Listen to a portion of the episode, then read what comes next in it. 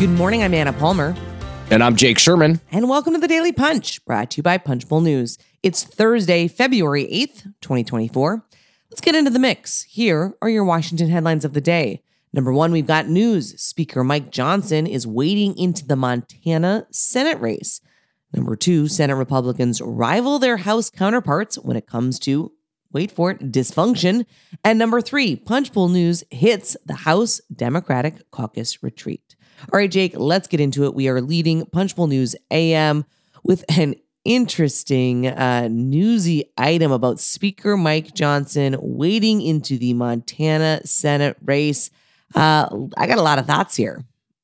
Yeah, I think Anna, you spent part of your youth uh, in, uh, on TV in Montana. Am I right about, that? Wyoming, about Wyoming. It's like you don't even Wyoming. know me. Oh, and those Lord, two states are not the same. But I do. Uh, I, I have spent some time in Montana. big. Well, you've t- okay. Well, listen, I don't know that the people of Montana are looking for Mike Johnson to weigh in on their Senate race, but Mike Johnson is weighing in uh, for Matt Rosendale. Matt Rosendale is a, a hardline conservative uh, uh, Republican lawmaker who is actually a um, a Marylander, if I'm not if I'm not incorrect, but he is he is a Marylander who has represented Montana uh, in the House since 2023, born in Baltimore actually. Um, and uh, he is not the choice of Mitch McConnell, the NRSC, or Senate Leadership Fund. He is the choice, though, of Mike Johnson. Uh, the NRSC and the McConnell operation and most Senate Republicans want Tim Sheehy, who is already running and already um, getting a lot of attention in Montana in this race against Jon Tester. Um, and uh, listen, I think this is not this is unusual. I think um, you don't really have the um, the Speaker of the House choosing against Mitch McConnell in a in quite honestly some place that he has no. Um, uh, this is not a no. I'm not sure anyone's looking again for Mike Johnson's view on the Montana Senate race, but here we are. Um, it is a charitably could be described as a uh, member management thing, right? He's doing this because he has a incumbent who is running, but um, in reality, I, I, I think it's quite odd. Uh, and I, am, am I alone here, Anna? It's super interesting. I think one to your point, uh, you know, maybe maybe it's member management, but um, this is a this is a race that and and a cycle where Senate Republicans have tried to be very very strategic about how they're endorsing. They're playing in primaries in ways uh, even more aggressively because they can almost taste the majority. Uh, and they clearly don't believe that Matt Rosendale is the candidate to try to oust Jon Tester, which is one of the marquee Senate races of the year. Clearly, a red state that has been represented by a Democrat for a very long time. You know, this is, uh, you know, when it comes down to it, it's hard to see personally that Mike Johnson's endorsement, uh, you know, changes the dynamics of the race there. Maybe it allows Rosendale to raise some more money, but interesting to see Johnson, who's had so many of his own challenges in his own chamber, all of a sudden start uh, weighing in and putting his thumb on the scale when it comes to the Senate. Well, listen, Anna, um, and we know um, in 2018, we've seen Tester Rosendale. Tester won with 50.3% of the vote. Rosendale got 46.8 um, in a race that, um, uh, so we've seen Tester Rosendale before, and it was not to the liking of Senate Republicans because he lost. And Senate Republicans have done a lot to get losers or people who have lost races or p- bad candidates out of the field. Um, and here we are. So um, that is that is that. And um, uh, day 106, Anna, of Mike Johnson's speakership, and the House is out. Johnson is in um, Tennessee fundraising um, and weighing in on the Montana Senate race. All right. Well, let's move on to the number two story of the morning, which is clearly dominating Capitol Hill. And, and just to, just I think if you zoom out is really, really interesting. We often talk about the chaos of the House Republican Conference, Johnson's you know, kind of decision paralysis. Obviously, his two big embarrassments this week when the impeachment effort of DHS Secretary Mayorkas went down, as well um, as, as as another Israel funding package. But as much as uh, you know, House Republicans are having a challenge, man, Senate Republicans they're getting pretty damn close, Jake, to uh, to rivaling their counterpart in the other chamber. Uh, you know, we're describing them as rudderless. There's really contentious meetings happening. They've been back and forth about should they be supporting border security security measures? Should they not? What is the strategy? Um, it almost feels like we're in an endless border security Ukraine funding time loop at this point. Yes, that's right. So uh, the House, the Senate opened a vote yesterday at 3:03 p.m. I believe, and it lasted until about 7 p.m. um, and the reason of for that was, and this was not a, a meaningful vote really in any in any way, but the reason for that is that Senate Republicans were trying to figure out how to um, how to get to proceed effectively into this borderless, no border national security funding bill.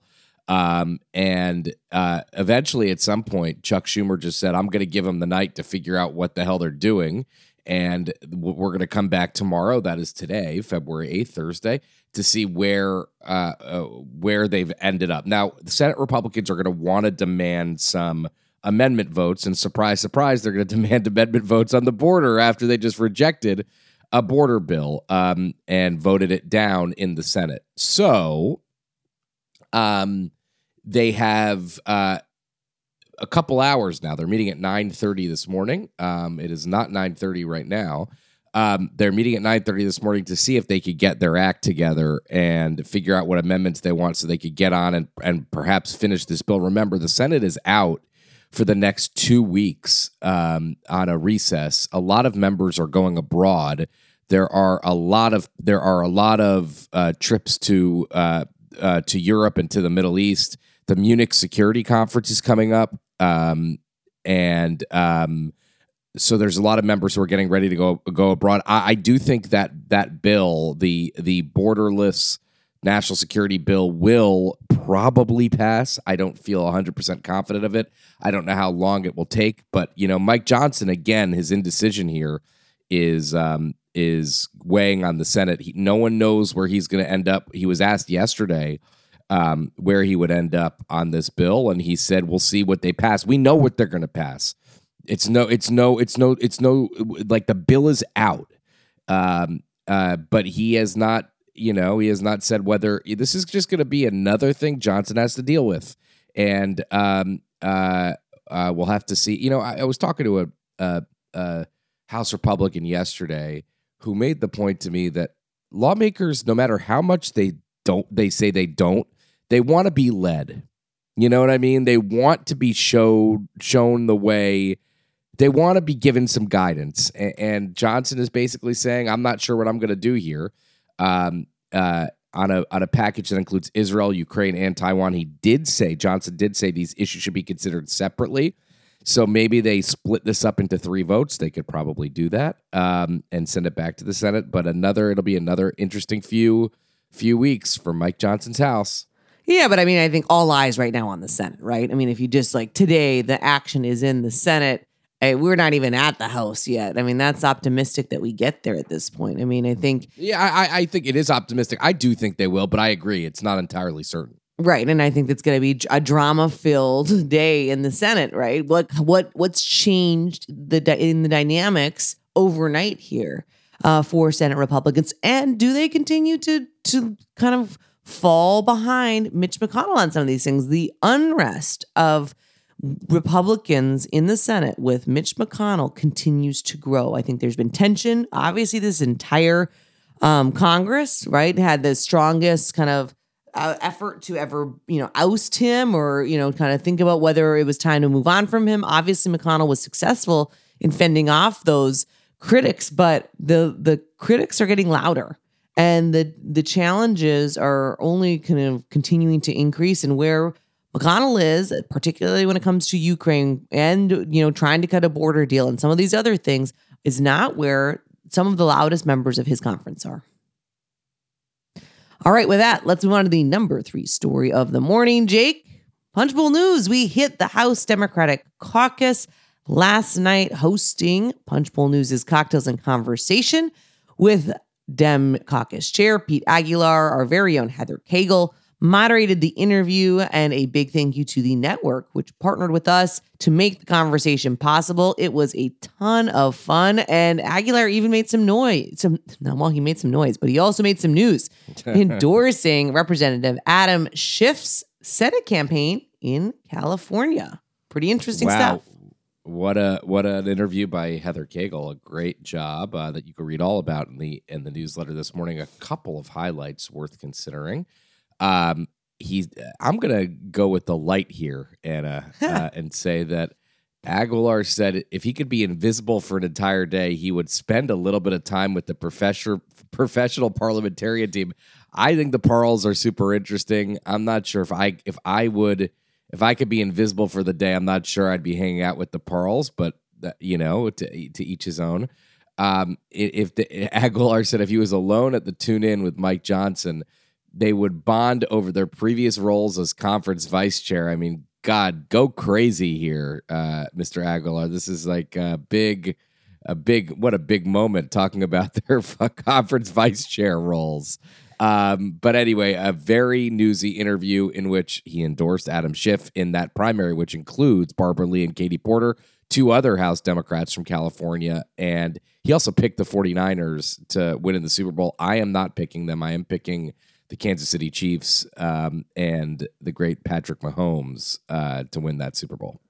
To be fair, the uh, parliamentarian question as well as the tune in was part of the end lightning round. Um, oh, so- I think they're great questions. I'm just I'm just questioning their I'm just questioning I'm just questioning the the, the caucus chair's answers here. I think I, these are great questions. I, the parliamentarian uh, invisibility question was uh, clearly one for for the real nerdy set of Capitol Hill. That's all I'll say. So. I'm nerdy, but I mean, come on. Um, but it was great. We had, uh, you know, I think oh, more than 50 members of Congress joined us for this, including some sitting in the seats listening to their colleague get grilled by uh, Heather. So it was a really fun time with a bunch of staff as well, joining us for our third annual Cocktails and Conversations at the House Dem Caucus Retreat. With that, thanks so much for listening. We appreciate it. As always, tell your friends, tell your family about the Punchbowl news and the Daily Punch because it's the best way for folks to find out about us. You can also sign up for our free morning newsletter at punchbowl.news. Have a great day and stay safe, everybody.